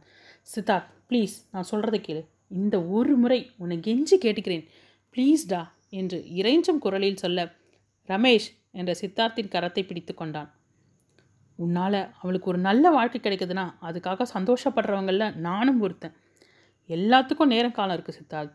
இந்த சூழ்நிலையில் நீ எது பேசினாலும் பிரச்சனை பெருசாகும். இந்த ராத்திரி நேரத்தில் அவங்க வீட்டில் போய் என்ன பேசுவ? ப்ளீஸ் கொஞ்சம் யோசி. நேரம் வரட்டும். நானே மதுக்கிட்ட பேச ஏற்பாடு செய்கிறேன் என்றவனை நம்பாத பாவனையுடன் பார்த்தான் சித்தார்த். ப்ளீஸ்டா எனக்காகடா என்றான் கெஞ்சலாக. அவன் சொல்கிறதும் சரிதான். ரெண்டு நாள் விட்டுப்பிடிடா என்றான் ஜீவா. யோசனையுடன் தலையை கோதிக்கொண்டவன் சாவியை டீப்பாயின் மேலே போட்டுவிட்டு சோஃபாவில் அமர்ந்தான். இன்னைக்கு இங்கேயே தங்கிடு சித்தார்த். இந்த நிலையில் நீ வீட்டுக்கு போக வேணாம். அம்மாவுக்கு பதில் சொல்ல முடியாது என்று ஜீவா சொல்ல மறுத்தவனை இருவரும் பேசி வற்புறுத்தி சம்மதிக்க வைத்தனர். ஜீவா சித்தார்த்துடன் ஹாலில் அமர்ந்திருக்க ரமேஷ் கைபேசி அழைத்தது. சுரேஷ் என்று தெரிய வீட்டிற்கு வெளியே வந்தவன் சொல்லுடா என்றான் மெதுவாக. கீதா தன்னிடம் சொன்ன அத்தனையையும் கேட்டவனுக்கு பிரச்சனையின் வீரியம் புரிய கலக்கமாக இருந்தது. மது இப்போ எப்படி இருக்கா? என்றான். தெரியலண்ணா நான் இப்படி ஆகணும்னு நினைக்கவே இல்லை. தப்பெல்லாம் என் மேலே தான் அவளை கூட்டிகிட்டே போயிருக்கக்கூடாதுண்ணா என்றான் வருத்தத்துடன். சரி விடுடா. நீ என்ன இப்படியெல்லாம் ஆகும்னு நினச்சியா? நானும் சித்தார்த்தை இப்போதைக்கு சமாதானப்படுத்தி வச்சுருக்கேன். காலையில் என்ன நடக்கும்னு புரியாமல் முழிச்சிட்ருக்கேன்டா இதுக்கு மேலே அவனை சமாளிக்கிறதும் கஷ்டம் என்ற அண்ணனின் தர்ம சங்கடமான நிலை அவனுக்குமே புரிந்தது. ஒரு பக்கம் உயிர் நண்பன் மறுபக்கம் தங்கையின் ஸ்தானத்தில் ஒருத்தி. இதை எப்படி சமாளிப்பது என்று சுரேஷிற்கு மண்டையை குடைந்தது. சுரேஷ் நான் நைட் இங்கேயே தங்கிடுறேன். நீ தூங்கு. எதையும் குழம்பிக்காத. நடப்பது நடந்தே ஆகும் என்றவன் ஃபோனை அணைத்தான். ஃபோனை பாக்கெட்டில் வைத்துக்கொண்டு திரும்பியவன் அங்கே நின்றிருந்த சித்தார்த்தை சங்கடத்துடன் பார்த்தான். மதுக்கென்ன என்றான் கடினமான குரலில். சற்று தயக்கத்திற்கு பின் சுரேஷ் கூறியவற்றை அப்படியே கூறினான். அவன் ஆயாசத்துடன் கண்களை மூடி இரு விரல்களாலும் நெற்றியை பிடித்துக்கொள்ள என்னடா அது ஒரேடியா இப்படி சீன் கிரியேட் பண்ணுறா என்று எரிச்சலுடன் சொன்னான் ஜீவா. ஜீவா என்று ரமேஷ் ஆரம்பிக்க ரெண்டு பேரும் அமைதியாக இருங்க.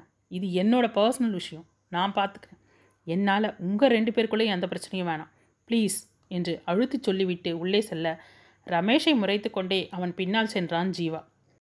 கிழக்கே முளைத்த செங்கதிரோனின் அழகை ரசிக்கும் மனமில்லாமல் அதை வேடிக்கை பார்த்து கொண்டிருந்தான் ராஜேஷ். என்றாவது தங்கையின் வாழ்க்கை சீராகிவிடும் என்ற நம்பிக்கையுடன் இருந்தான். ஆனால் அதற்கு அவளே தடையாக இருக்கிறாளே என்ற வேதனையுடன் மொட்டை மாடியில் அமர்ந்திருந்தவனின் கைபேசி ஒலிக்க எடுத்தான்.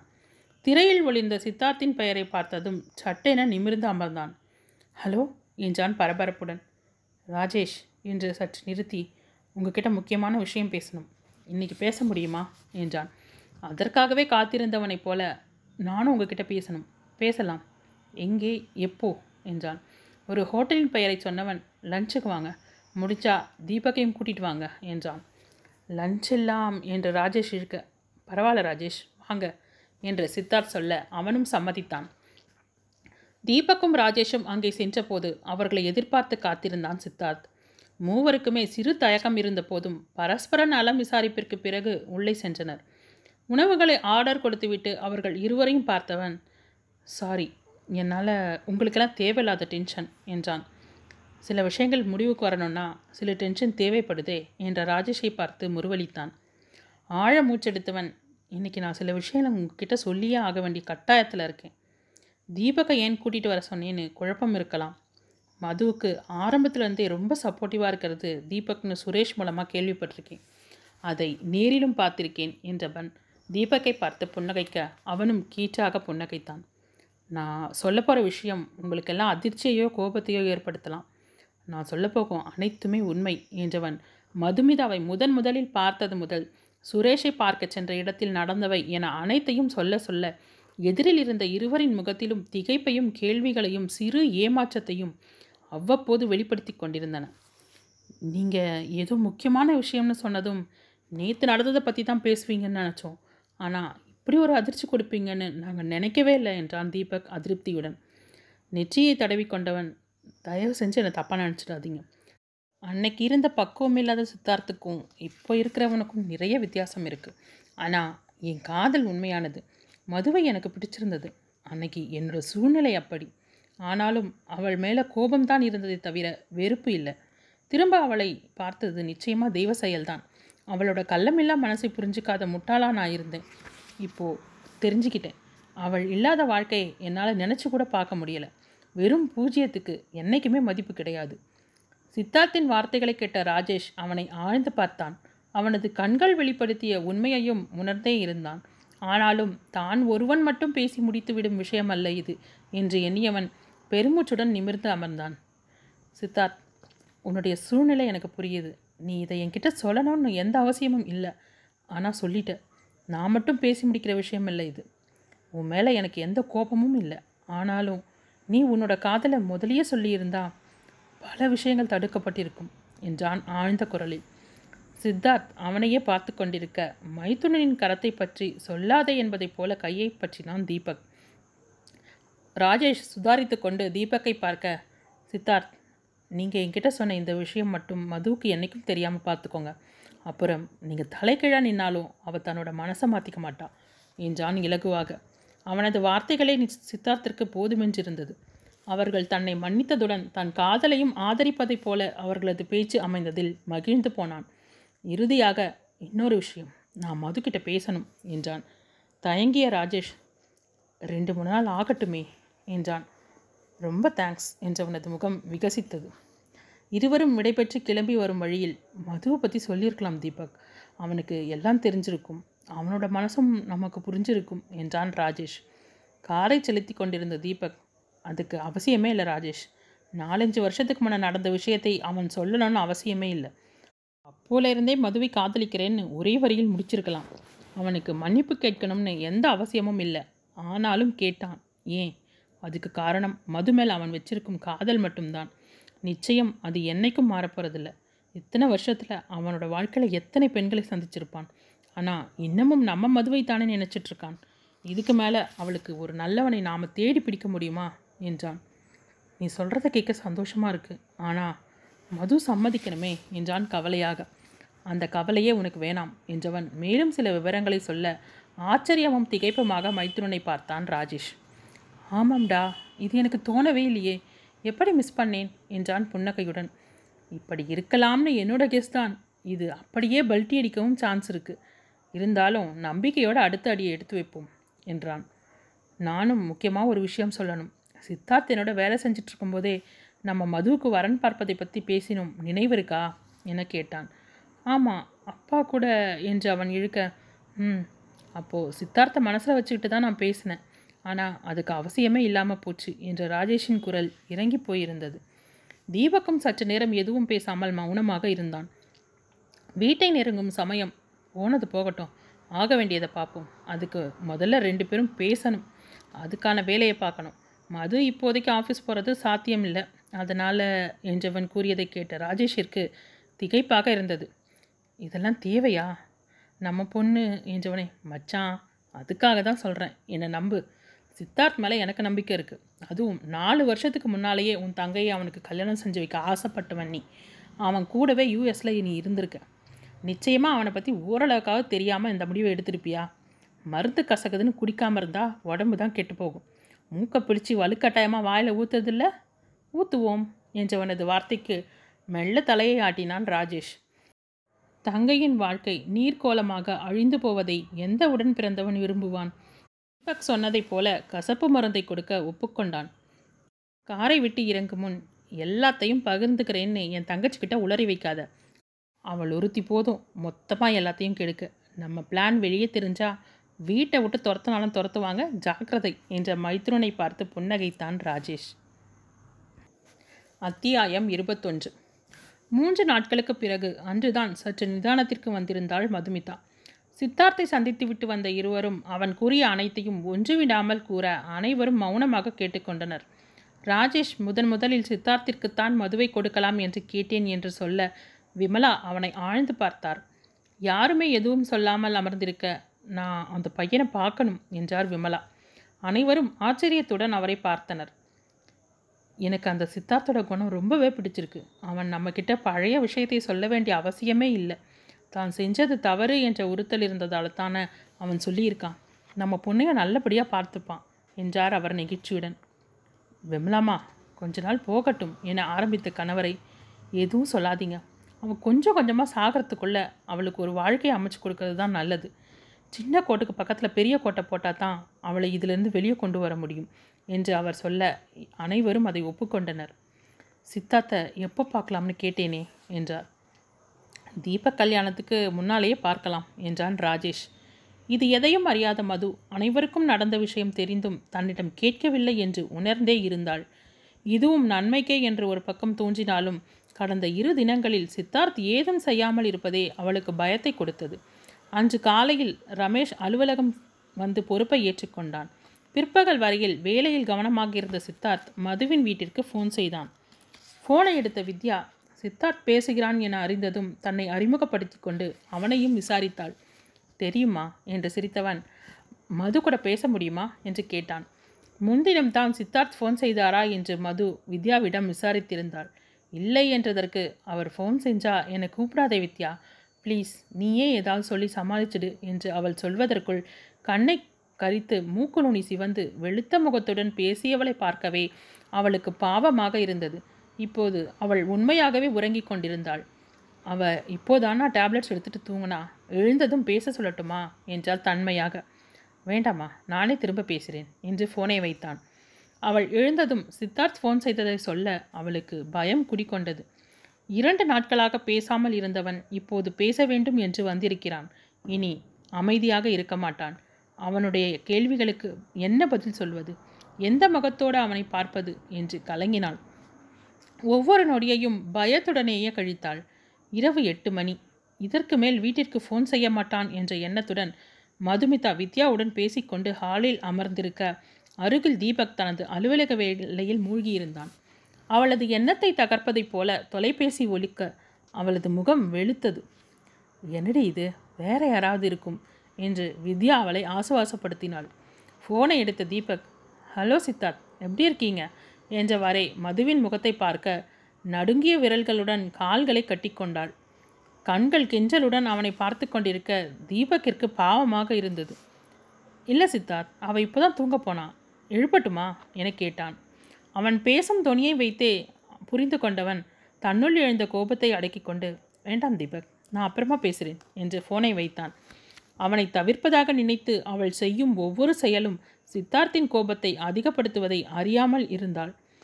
அவன் ஃபோனை வைத்ததும் நன்றியுடன் பார்த்தவள் எழுந்து மொட்டை மாடிக்குச் சென்றாள். வானத்தை வெறித்து கொண்டிருந்தவள் தன் அருகில் வந்த தீபக்கை கண்டும் காணாமல் மீண்டும் ஆகாயத்தை வெறித்தாள். அவன் ஏதேதோ சொல்லி அவளது கவனத்தை திசை திருப்ப முயன்றான்.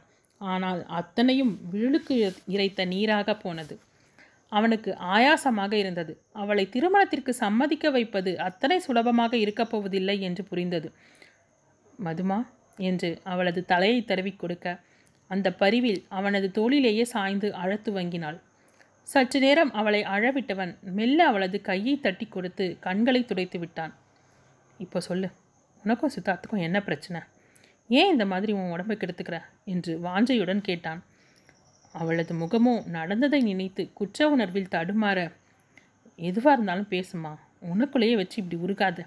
நீ தானே சொல்லுவ நாம் என்ன அழவா பிறந்தோம் இருக்கிற வரைக்கும் சந்தோஷமாக அடுத்தவங்களுக்கு பிரயோஜனமாக இருக்கணும்னு. அப்படி தெளிவாக யோசிக்கிற நீ ஏன் இப்படி அழுதுட்ருக்கலாமா என்று அவன் கேட்க நடந்த அனைத்தையும் குன்றலுடன் சொன்னாள். அவள் சொன்னதையும் அதன் விளக்கத்தையும் கேட்ட தீபக்கிற்கு என்ன செய்வதென்றே தெரியவில்லை. தான் நினைத்ததைப் போலவே விஷயம் அந்தர்பல்ட்டி அடித்து நிற்பதை எண்ணி தடுமாறினான். சற்று நேரம் பேசாமல் இருந்தவன் சரி நடந்தது நடந்து போச்சு. இந்த விஷயத்தால் ஏற்பட்டிருக்கிற பாதிப்பை நீ ஃபேஸ் பண்ணி தான் ஆகணும். இதில் நாங்கள் யாரும் தலையிட முடியாது என்றான். எப்படி அத்தான் இதை செய்ய முடியும்? சித்தார்த் மனசில் சலனம் வர நான் காரணமாக இருந்திருக்கேன். அது போதாமல் புதுசாக ஒரு குழப்பத்தையும் உருவாக்கிட்டேன். நான் எந்த முகத்தோட சித்தார்த்திட்ட பேசுவேன்? என்றால் தழுதழுத்தபடி. அதுக்காக எத்தனை நாளைக்கு அவனை பார்த்து பயந்து ஓடுவேன் இன்றைக்கி நீ செஞ்சிருக்கிற காரியம் அவனோட கோபத்தை அதிகப்படுத்தியிருக்கோன்னு நீ புரிஞ்சிக்கவே இல்லை. சித்தார்த் திரும்பவும் உங்ககிட்ட பேச முயற்சி பண்ணுவான். நீயும் பேசு. அவனோட மனதை அவன் புரிய வச்சதை போல உன் பக்க கருத்தை அவனுக்கு சொல்லி புரிய வை என்றான். அவள் அவனையே பார்த்தாள். அவ்வளோ சீக்கிரம் தன்னால் சித்தார்த்திடம் பேசிவிட முடியுமா? பேசினாலும் அதை அவன் புரிந்து கொள்வானா என்ற அச்சம் மனத்தை வண்டாக குடைந்தது. நீ காலத்தை கடத்த கடத்த பிரச்சனை முடிஞ்சிட போகிறதில்ல தைரியமாக ஃபேஸ் பண்ணு. யார் கண்டா? உன்னால் அவன் கன்வின்ஸ் ஆனாலும் ஆகலாமே என்று கடைசியாக தனது அஸ்திரத்தை எரிந்துவிட்டு நிராயுத பாணியாக நின்றான். அவனுக்குமே உள்ளுக்குள் பயம். இவளை விட்டு பிடிக்கிறேன் என்று விட்ட நேரத்திலெல்லாம் போதும் என்று எண்ணி ஒரு முடிவுடன் பேசிவிட்டான். இனி முடிவு அவள் கையில். யோசனையுடன் அமர்ந்திருந்தவளை பார்த்தவன் யோசிக்கிறான் நல்ல முடிவை எடுக்கணும் என்ற நினைப்புடன் எழுந்திரு கீழே போகலாம் என்று அவளையும் அழைத்து கொண்டு கீழே வந்தான். அத்தான் சொல்வதும் சரி. எவ்வளவு நாளைக்கு பேசுவதை தடுக்க முடியும்? சித்தார்த்திடம் என் நிலையை சொல்லி மன்னிப்பு கேட்டால் நிச்சயம் மன்னித்து விடுவான் என்று தப்பு கணக்கு போட்டபடி கட்டிலில் சாய்ந்தாள். அண்ணாவும் சந்திரசேகரும் வீடு வரை சென்று வருவதாக கூறி சென்றிருக்க ராஜியும் ஈஸ்வரனும் கல்யாண வேலையாக வெளியே சென்றிருந்தனர். ராஜேஷ் அவசர வேலை என்று சென்றுவிட நண்பர்களுக்கு பத்திரிகை கொடுத்துவிட்டு வருகிறேன் என்று தீபக்கும் கிளம்பினான். மதுவிற்கு துணையாக வித்யா மட்டுமே இருந்தாள். மாடியில் ஊஞ்சலில் அமர்ந்திருந்தவளிடம் இந்த மாத்திரையை போடு உனக்கு கொஞ்சம் ஹார்லிக்ஸ் கொண்டு வரேன் என்று அவளிடம் மருந்தை கொடுத்தாள். ஹார்லிக்ஸ்லாம் வேணாம் வித்யா ஏற்கனவே நாக்கெல்லாம் கசப்பாக இருக்குது என்றால் சினுங்களுடன். என்கிட்ட நல்லா உதவாங்க போகிற டாக்டர் என்ன சொன்னார்? ரொம்ப வீக்காக இருக்க நல்ல சத்துள்ள ஆகாரம் கொடுங்கன்னு சொன்னார். நீ முதல்ல மாத்திரையை போடு என்று அதட்டி சொல்ல அவளும் மாத்திரையை விழுங்கினாள். ரெண்டே நிமிஷம் வந்துடுறேன் என்று அவள் சமையலறைக்கு செல்ல மதுமிதாவின் கைபேசி அழைத்தது. கண்களை மூடிய நிலையிலேயே கைபேசியை எடுத்து சோர்ந்த குரலில் ஹலோ என்றாள். மறுமுனையில் சப்தமே இல்லாதிருக்க ஹலோ என்று மீண்டும் சொன்னவளுக்கு பொறி தட்ட சி- சித்தார்த் என்றால் நடுங்கும் குரலில். பதிலுக்கு சீரலாக ஒரு பெருமூச்சு மட்டுமே வந்தது. அவன் பேச ஆரம்பிக்கும் முன் வேகமாக தொடர்பை துண் துண்டித்தவளது முகம் வியர்த்தது. முன்தினம் யோசித்து வைத்த எதுவும் நினைவிற்கு வரவில்லை. ஹார்லிக்ஸ் ரெடி என்றபடி வந்த வித்யா என்னடி இப்படி வேர்த்திருக்கு ஓ ஜுரம் எழுதலையா அதனால் இருக்கும் என அவளே சமாதானமும் சொல்லிக் கொண்டாள். சற்று நேரம் அமர்ந்திருந்த வித்யா நீ கொஞ்ச நேரம் ரெஸ்ட் எடு. நான் வீட்டை பூட்டிக்கிட்டு லைப்ரரிக்கு போயிட்டு வரேன். ஒரே போர் அடிக்குது என்றாள். பூட்ட வேணாம். அண்ணன் எப்போ வேணாலும் வருவாங்க. நான் கீழே வந்து உட்காந்துக்கிறேன் என்றவள் ஹாலின் மூலையில் இருந்த ஈசி சேரில் கால்களை மடக்கி வைத்து அமர்ந்தாள். வித்யா கிளம்பும் நேரம் லேண்ட்லைன் ஒலிக்க மது பயத்துடனே ஃபோனை பார்த்தாள். சொல்லுங்க ரமேஷண்ணா என்றவுடன் தான் அவளது மனம் சற்று நிம்மதி அடைந்தது. பேசிக்கொண்டிருக்கும் போதே இணைப்பு துண்டாக சலிப்புடன் ஃபோனை வைத்தாள். சரி மது நான் போயிட்டு வந்துடுறேன் என கிளம்பினாள். சிரித்துக்கொண்டே தன் கையிலிருந்து ரிசீவரை வாங்கி இணைப்பை துண்டித்த சித்தார்த்தை புரியாமல் பார்த்தான் ரமேஷ். என்னடா நீ தானே அவங்க வீட்டு லேண்ட்லைனுக்கு ஃபோன் பண்ண சொன்ன? இப்போது நீயே பாதியில் வாங்கி கட் பண்ணிட்டியே என்றான். எல்லாம் காரணமாக தான் என்றவன் ரமேஷின் கைபேசியை வாங்கி அதிலிருந்து மதுவின் மொபைலுக்கு அழைத்தான். ரமேஷின் பெயரை பார்த்ததும் லைன் கட்டானதால் மொபைலில் அழைக்கிறான் என எண்ணி ரமேஷ் அண்ணா எப்படி இருக்கீங்க? என்றால் மெல்லிய குரலில். ஏன்? ரமேஷ் கிட்ட தான் பேசுவியா? என்கிட்ட பேச மாட்டியா என்ற சித்தார்த்தின் குரல் ஒலிக்க அவள் அதிர்ந்து போனாள். இதை சற்றும் எதிர்பார்க்காதவள் பதட்டத்துடன் சித்தார்த் ப்ளீஸ் என்றால் கெஞ்சலாக. மது நான் உன்கிட்ட பேசணும். திரும்ப ஃபோனை கட் பண்ணாது என்று அவன் சொல்லும்போதே இணைப்பு துண்டானது. அவன் மீண்டும் முயற்சிக்க ஸ்விட்ச் ஆஃப் என்று வந்தது. அவனது முகம் கோபத்தில் சிவந்தது. கோபத்துடன் கால் சாவியை எடுத்தவனை வேகமாக தடுத்தான் ரமேஷ். சித்தார்த் கொஞ்சம் நிதானமாக இரு. எங்கே கிளம்பிட்ட? என்று நண்பனின் கரத்தை பிடித்தான். கிண்டலாக சிரித்தவன் வேற எங்க? உன் அருமை தங்கச்சியை பார்க்கத்தான். அவளுக்கு தான் தான் புத்திசாலின்னு நினப்பு. அதான் நேரில் போய் பாராட்டிட்டு வரலாம்னு கிளம்புறேன் என்றவன் ரமேஷின் கையை எடுத்து விட்டுவிட்டு கிளம்பினான். ரமேஷ் மதுவிற்கு தொடர்பு கொள்ள மொபைல் சுவிட்ச் ஆஃப் என்றும் லேண்ட்லைன் ரிசீவரும் எடுத்து கீழே வைக்கப்பட்டிருக்க ரமேஷ் தலையிலேயே அடித்து கொண்டான். உடனே தீபக்கின் மொபைலுக்கு முயன்றான்.